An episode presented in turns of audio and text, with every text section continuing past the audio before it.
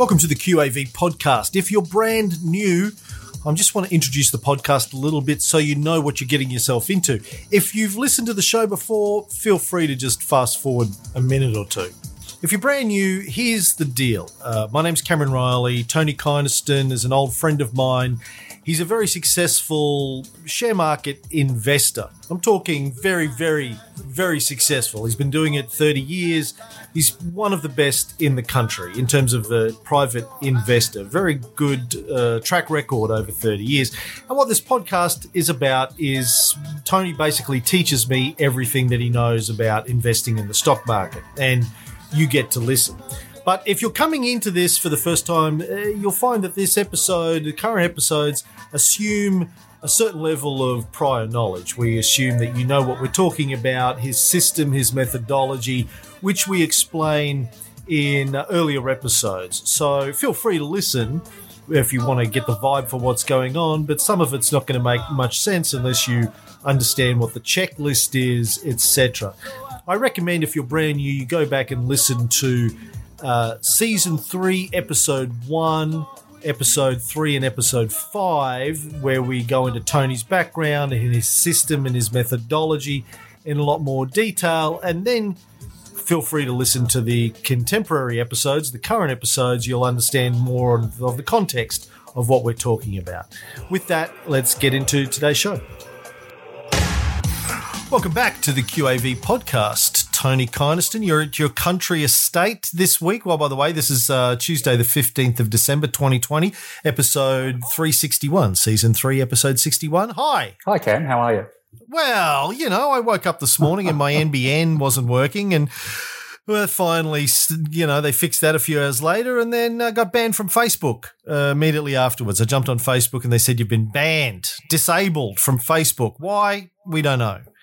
Can you get them to review it? We don't know. They're, they're like, hey, we don't know. We don't. We don't know what's going on. We're just Facebook. No so one tried to contact me on Facebook for a while. no, and we'll have to devise some kind of workaround for the QAV club and everything too, so we can still promote things either yes. either through me or through Taylor or someone anyway. Well, yes, and I can send people emails um, right. via Mailchimp. I can, you know, I'll be communicating with everyone via emails for the foreseeable future, don't look for updates on Facebook. I'm sorry. And you're at the uh, the country estate, Tony. I am the country acre. Yep, in amongst the birds and the trees. H- how does it feel to be back in Victoria? Feels good. I've, I've missed it all year. It's strange though. We spent we spent the weekend in Melbourne, and you've got to wear masks to go inside mm. stores and things, and that felt very uncomfortable and unusual. Yeah, haven't had to do that for quite a while in Sydney. Sydney's pretty much back to normal, as I guess Queensland is too. Well, Queensland's been back to normal for well, yeah, forever, really, right. for a long time now. Yeah. Mm. yeah so that was quite confronting, oh. but um, yeah, it's good to be back here. It's hot. Confronting. Well, putting masks on and seeing people walking around in masks, it just brings oh. COVID back to the front of your thinking again. right. Pretty much right. forgotten about it yeah. And we stayed we stayed in a hotel room and everything's covered in cling wrap. Like the uh, TV remotes are in plastic, the cutlery's all wrapped up in cling wrap, the cups and saucers are right. covered in cling wrap. So yeah, I had to go to a, a fair bit of effort to keep it COVID safe. You're un- it's like Christmas. You have to unwrap all your presents when you check into the hotel. It's nice. Even the condoms had condoms. That's a little bit more information than I really needed, Tony. Uh, hey, uh, the Financial Review, Chanticleer had an article the other day, Why Value Investing is Back in Vogue. And I was so confused because I'm pretty sure it was only like six months ago they said it was dead. Yeah, exactly. It's the zombie value investing. It's back, baby. I reckon in the two years we've been, nearly two years we've been doing this podcast, this is the second time I've seen the whole value investing is dead, value investing is back cycle happen. Mm. It happens. It's been, it happens every six months, and it's completely meaningless. Of course, it never went away. Yeah, um, yeah, yeah. I, I, don't get it. I mean, I think it's just that uh, yeah, the IT stocks have their day, and the afterpays have their day, and now the economy's coming out of COVID, um, and the banks are up 20 or 30% in stocks like them and travel stocks and Qantas and all that, they're saying that they're value stocks and they're back in vogue. Well, I guess so, but they never really went out of vogue. Yeah. One of the guys he's quoting uh, in this article is Paul Skamvougeras, mm-hmm. head of equities at Perpetual Investments. Uh, I think they're the guys we've been trying to get on the show for a while, or they've been trying to get on no, the show, was, but we haven't been able to. That was Perennial, different company. Oh, the Perennial and Perpetual are different. They are, yeah. They both mean the same thing and start with P, but they're different. and these guys are a value fund as well, Perpetual Pure Value Share Fund. Yep. Yeah, they're, they're, one of the, well, they're probably one of the most famous value funds in Australia. They've been going for a long time. Oh, okay. Mm. Well, why haven't we had them on the show? I don't know. We should. Oh, we should. We'll reach out to them and get them on the show. I'll make a note.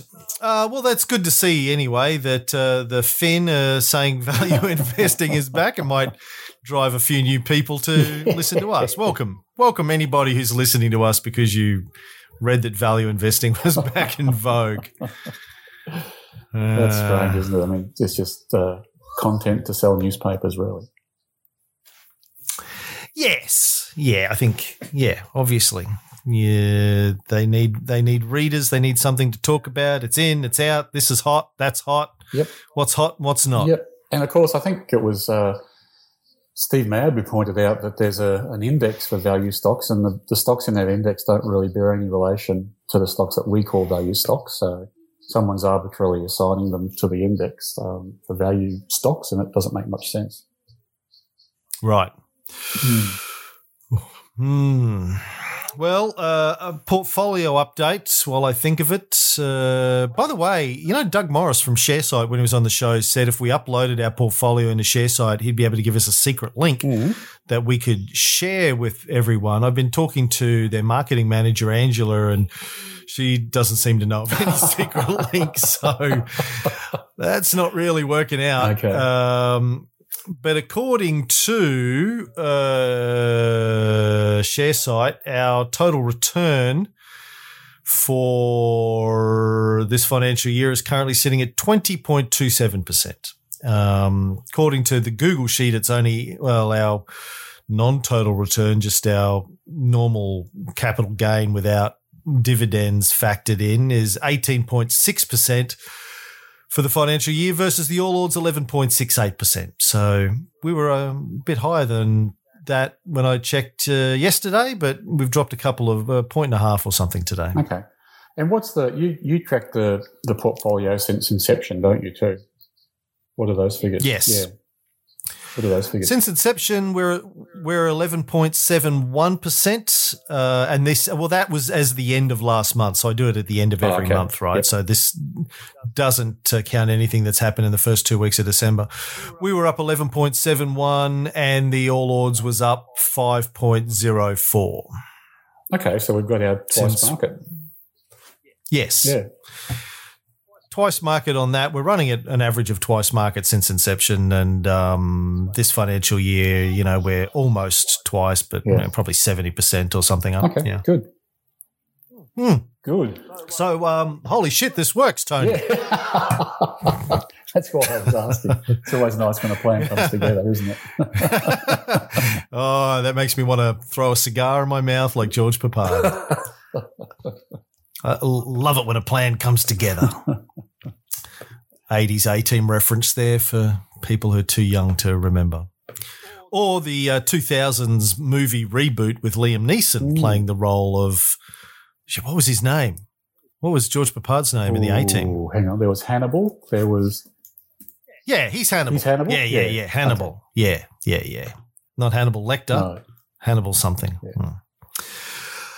Uh, okay, so uh, stock of the week, Tony. Uh, do you have anything in mind? Well, I haven't got a stock of the week. I haven't done a download for a while. I've been travelling, but um, I want to talk about a stock of the year. It's it's the end of the fin- or the end of the calendar year, just about, and Financial Review and other people are doing their year in review, and I'm going to nominate Fortescue Metals as our stock of the year, um, and just Hells yeah. talk about it a bit because it's not only stock of the year and probably our best investment for in the portfolio since we started, but it, it, it highlights a couple of things that we've spoken about and, and brings home a few points. And the first one is about concentration versus diversification. So there are three big iron ore miners on the on the ASX: BHP Billiton, Rio Tinto, and Fortescue Metals Group. Fortescue Metals, though, is is 100% an iron ore miner, and uh, you know they they've they've skyrocketed up over the last couple of years, and in fact, you know I bought some of them at three dollars a share, and they're now in the twenties. So it's that's been really good, sort of seven times return. Uh, and they're going to pay. Well, they're forecasting they're going to pay a dividend of over two dollars next year. So you know they're a great yield stock mm. as well. But compare those to BHP and Rio, Rio, uh, Rio, Tinto, which are both up, but they're up sort of, you know, 30% ish, um, maybe 50%. Mm.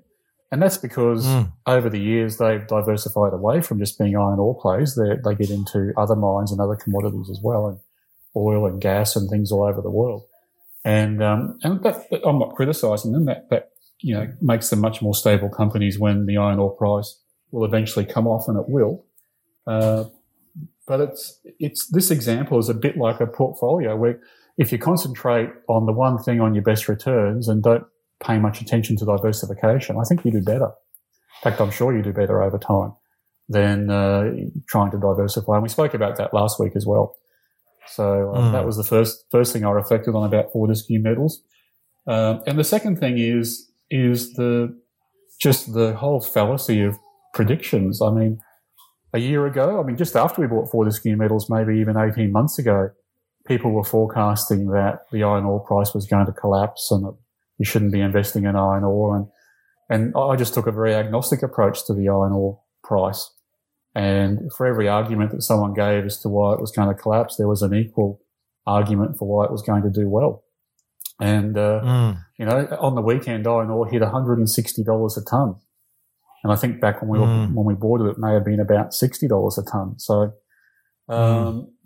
you know, it's very hard to predict these things, and who knows where it will go from here.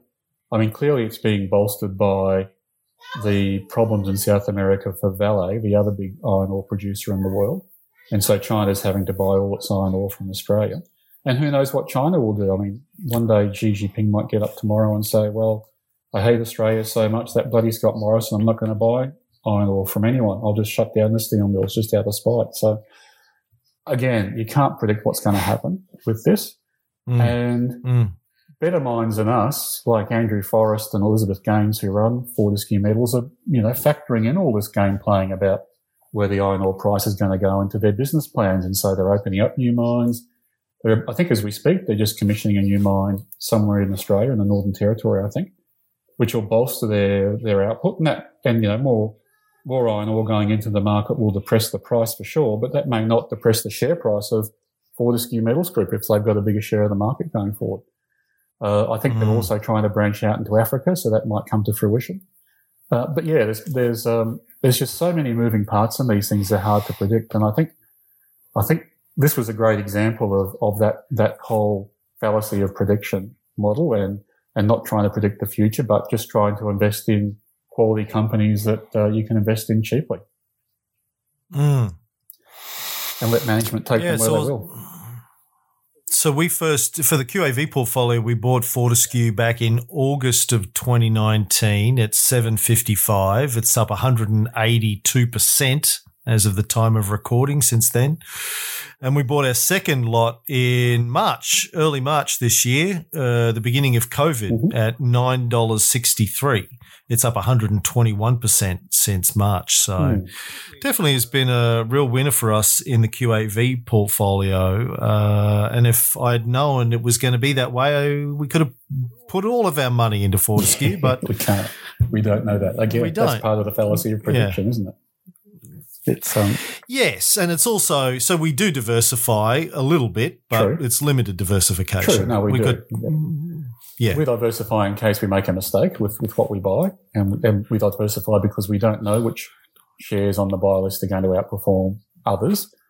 Um, we mm. don't over diversify and we don't try to decorrelate. So, uh, yeah, we stick to the process, which is try to get the best return. We've currently got 15 stocks in the QAV portfolio. Mm-hmm. And, you know, I think that's a nice number. 15 to 20 is about the, the number that I always try and hold as well. Yeah. Yeah. And, and, so speaking every, of every year looking back, sorry, I can't interrupt. Every year looking back, yeah. with hindsight, you can say, I wish we had had more Fortescue Metals or this or that. But every year looking back, I, I, hmm. I never would have been able to predict with confidence which was going to be the best performing share. Mm, wish we wish we had never bought Apollo Tourism. Yeah. That's what I say when I look back. well, lucky we do have a portfolio because we can we can like that that only hurts us two or three percent instead of a whole heap. Yeah. If I look back at the stocks that we've sold, like we over the you know the the duration of the portfolio, we've sold a lot of stocks. We've sold about thirty five stocks Right. Um, some of them we've bought and sold repeatedly uh, versus yeah. the 15 that we've held. So, you know, when we talk about getting 60% of our buys right, uh, does that work out if we've hold 15 and we've sold 35? No, I don't think it does. But I think this year's been unusual for two things. COVID, of course, we, we sold at least half the portfolio during COVID. Uh, mm. And that's not going to happen every year. And then yep. the other thing is, I think, I think and, and I guess this is something I haven't done for a long time, but it was useful doing it with a dummy portfolio. I think getting started um, from scratch can lead to lots of trading until you settle into the portfolio with the stocks that go forward. It's yeah, almost, right. It's almost a, a, bit of an evolutionary process there. You, you, try a few things, they drop back, you sell them. Yeah. Uh, yeah. And then you settle into, well, here are the 15 stocks I'm going to go forward with. And, you, and we haven't made many changes to those since yeah. we've settled into that portfolio. Yeah. Mm. But even all that uh, taken into account, as I said before, you know, since inception, we're up uh, 12% versus the All Ords up 5%. So it's done what it's supposed to do. Correct. And it survived the COVID lockdown. I mean, I mean, how many people, if we if we talk to our friends, how many people sold out in, in the COVID dip and never came back in, or uh, made all kinds of trading mistakes because of that? Um, mm. But our, our, system got us through it, which mm. I'm particularly proud of that. Probably, a, a, I'm, I'm proud that we've, we've done twice market. That's what I thought we should do. That's what I do. Mm-hmm. So I'm glad it worked out that way for our listeners and, and, we could prove it demonstrably. And I'm, I'm proud of the way we came through COVID because, you know, we, we didn't know what was going to happen in March. There was all kinds mm. of doom and gloom prophecies around the world, but we followed the system and we, we sold lots of our shares. And I remember was it within within a month of that we all started to buy again? It was maybe even weeks. And I went, well, this is really different to the GFC because the GFC kind of kept going down for 18 months. And mm. I was hmm. trying to use that as the, the, um, the paradigm to, to base decisions on or base thinking mm. on. But mm. we just followed the system and we were back in the next month and we, and we rode those stocks back up again. And some of those stocks are up well, we, 30 or 40% since then. We actually started selling off in February en masse. Um, 10th of February, 17th of February, 20th, 24th, we were selling stuff. So February, mm-hmm. March, we sold off a ton of stuff. Looking mm-hmm. at it here, you're right. Um, and but yeah, we and we did buy AQG on the 17th of February, and then we didn't buy again until we bought Santos on the 3rd of April. So uh, yeah, yep, we were so we probably yeah, we set out for a month or a bit. Yeah, month or six weeks. We sat in cash for a while. Yeah. Mm.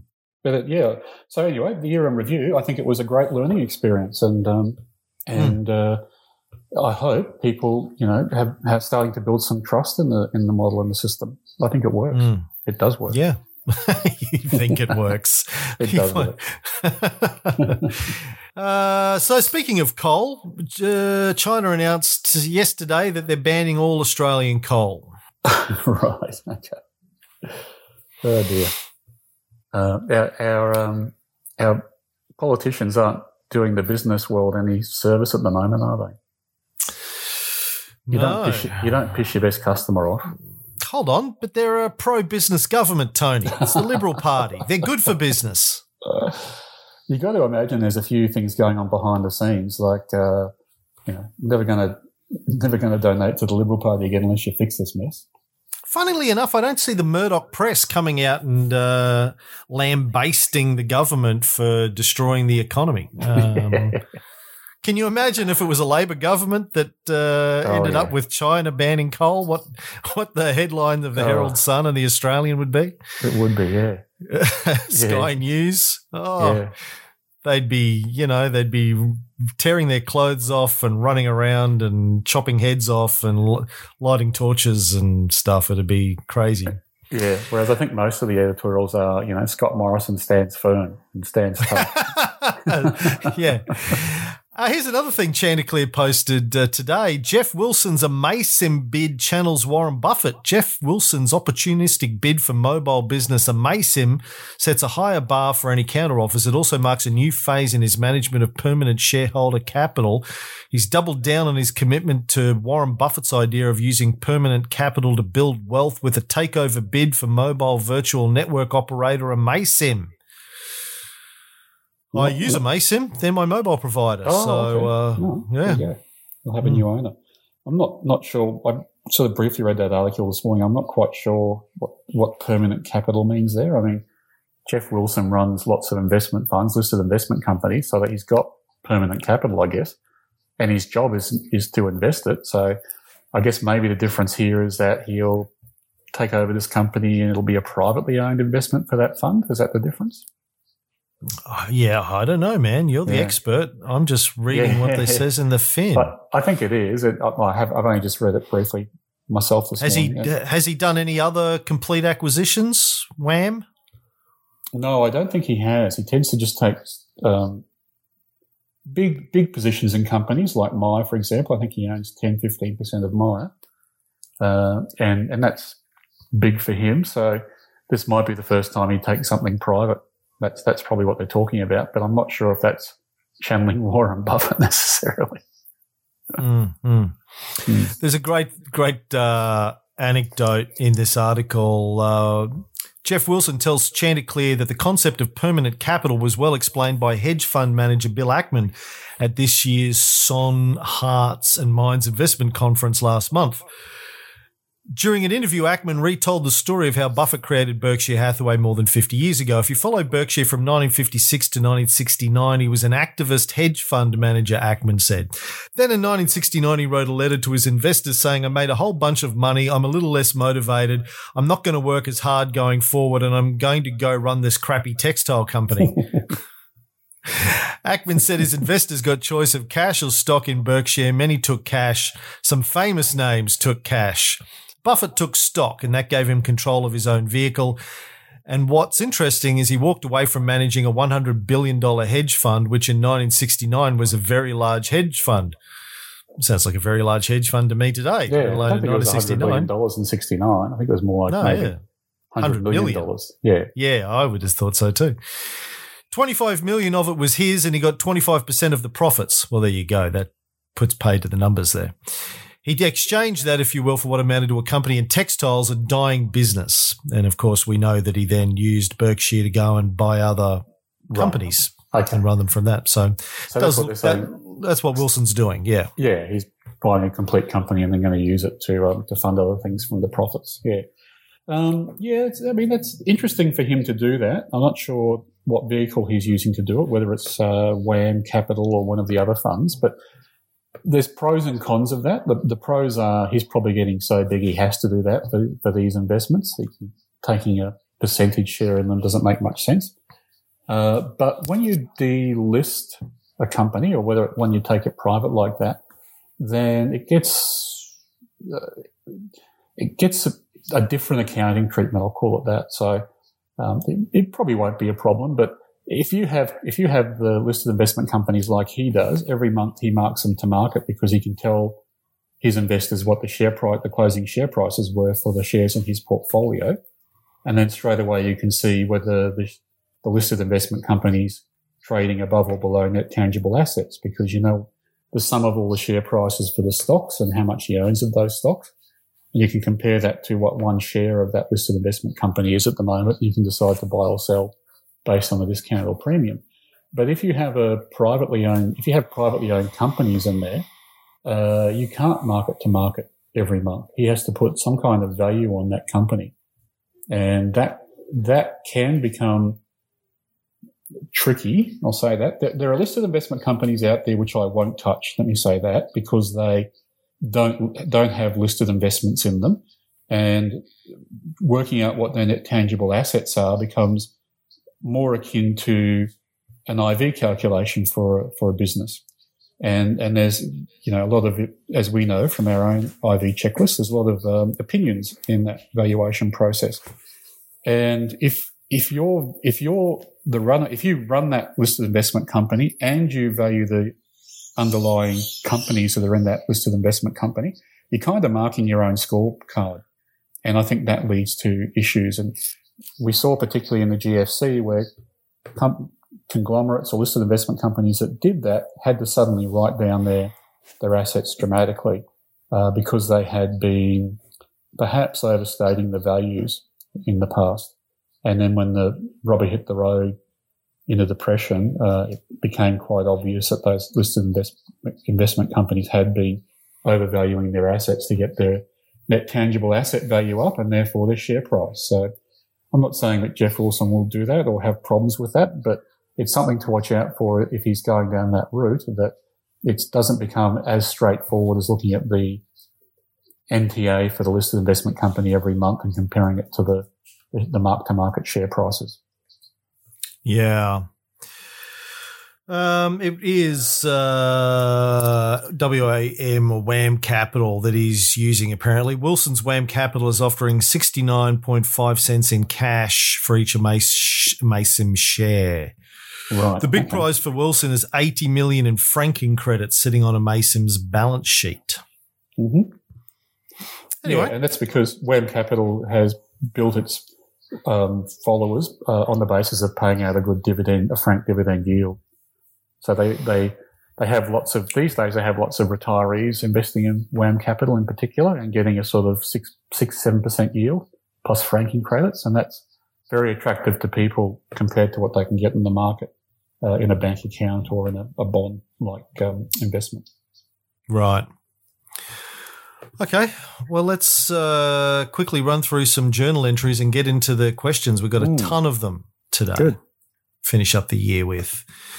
Um, well, it's not, I think we'll do one next week, but yeah, yeah okay. nearly finishing up the year. Uh, uh, Autosports Group, you removed from the buy list because its price had dropped below the sell line, and you said it now looks like a falling knife. Yeah, it, that one came into the buy list a couple of months ago, I think, and it had ticked up there for a bit. Uh, but uh, it's it's ticked down again now, and I think it, it probably is a falling knife. For new listeners, a falling knife is a fairly common term in investing. It's for a stock that's continuing to go lower. It May spike up a little bit from time to time, but then it keeps dropping. And it's uh, trying to catch that stock, trying to buy it when it bottoms out is a bit like trying to catch a, a falling knife. Tony often says you got to wait for the knife to hit the floor before you pick it up or you'll catch yourself.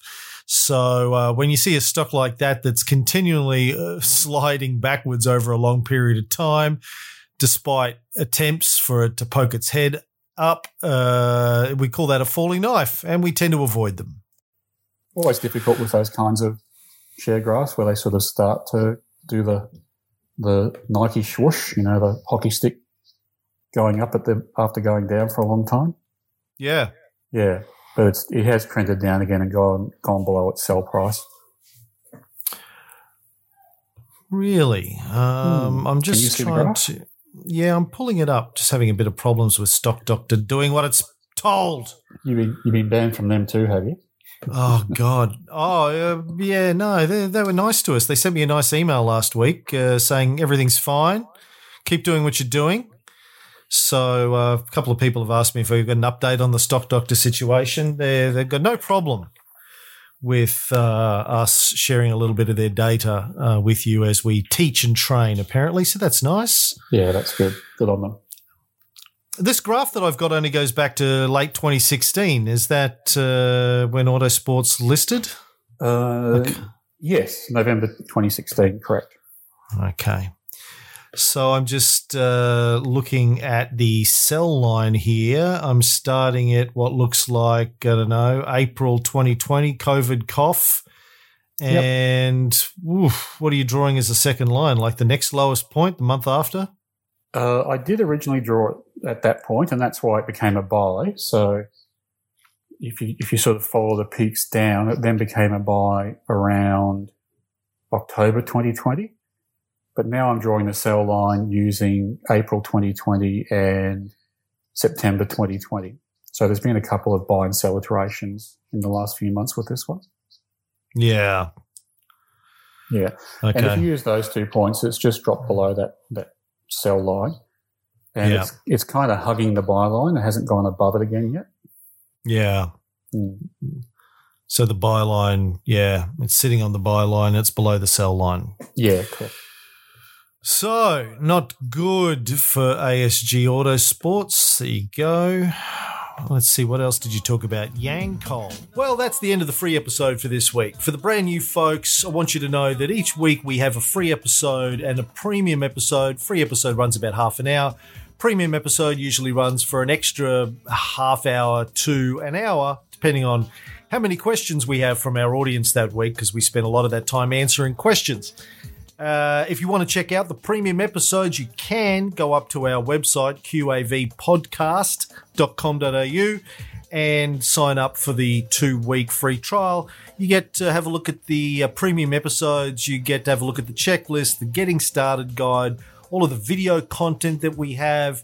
Uh, you get invited to our VIP dinners and our VIP Zoom calls for club members. You get to ask Tony questions that we can answer. You get to get invited to our uh, Facebook group, our private Facebook group, etc., etc.